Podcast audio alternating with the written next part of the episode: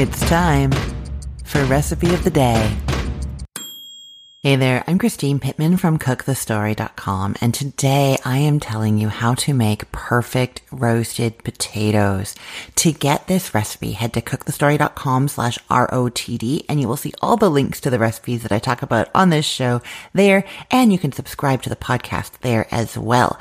Okay, let's dive into this recipe. I want to tell you that I used to make roasted potatoes simply by cutting the potatoes into pieces, tossing them with oil, salt and pepper, maybe some garlic powder, and then roasting them at 450 Fahrenheit until they were brown on the outside and soft on the inside. And I still do that sometimes. It works. It's actually probably how I usually do them.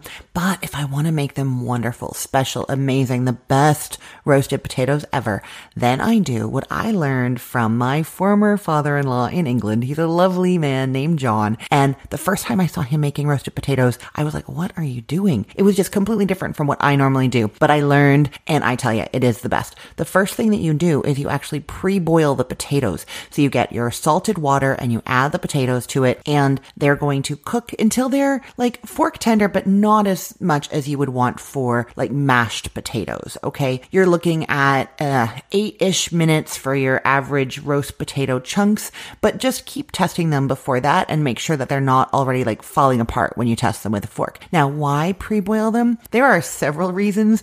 The best reason is that when you do that, the salt in the water gets gets right inside the potato. So you're actually flavoring inside the potato. When you do roasted potatoes the way that I used to do them or the way that I often do them, you're only salting the outside. And so the inside bites are hot and fluffy, but they don't have as much delicious flavor. The next thing you do is after you drain them, you want to bash them around just a tiny bit in their pot, like just like knock it about a little bit.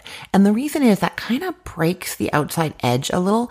And when that outside edge breaks a little, you get that little flakiness of potato on the outside. That, when it hits the hot oil later, is going to make them extra crispy. All those little bits crisp up. You know what I mean? So that is the next important step. And then the third important step is you preheat your oven to 450 and you get your big pan and you put your oil on the pan and put it in the oven before you add your potatoes. The reason for that is that the oil is going to be hot when you add your potatoes to it. So they're going to start sizzling and cooking right away, almost as though they're like going into a deep fryer. If you instead toss your potatoes with oil or put the oil cold in the pan and add your potatoes, the potatoes are going to start soaking up the oil before they actually start browning and cooking. So this makes them less greasy and also more crunchy and flaky. Really, really great. I guess I should also say the other reason that it's wonderful to pre-cook the potatoes, like to pre-boil them the way that I was saying, is you know that they're fully cooked through and fluffy on the inside. And then you're just waiting as they cook in this last step for them to brown on the outside.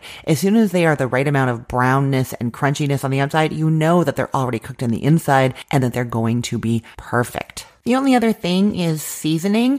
I do season the potatoes before putting them in the oil. And sometimes I also add a little bit more salt at the very end, like even like a coarse, flaky kind of salt so that you're even getting more crunchiness from those crisp bits of salt. So, so good. All right. You can get this recipe at cookthestory.com slash ROTD, or you can head to Cook the Story and use the search bar, search for roasted potatoes, and you will find it there.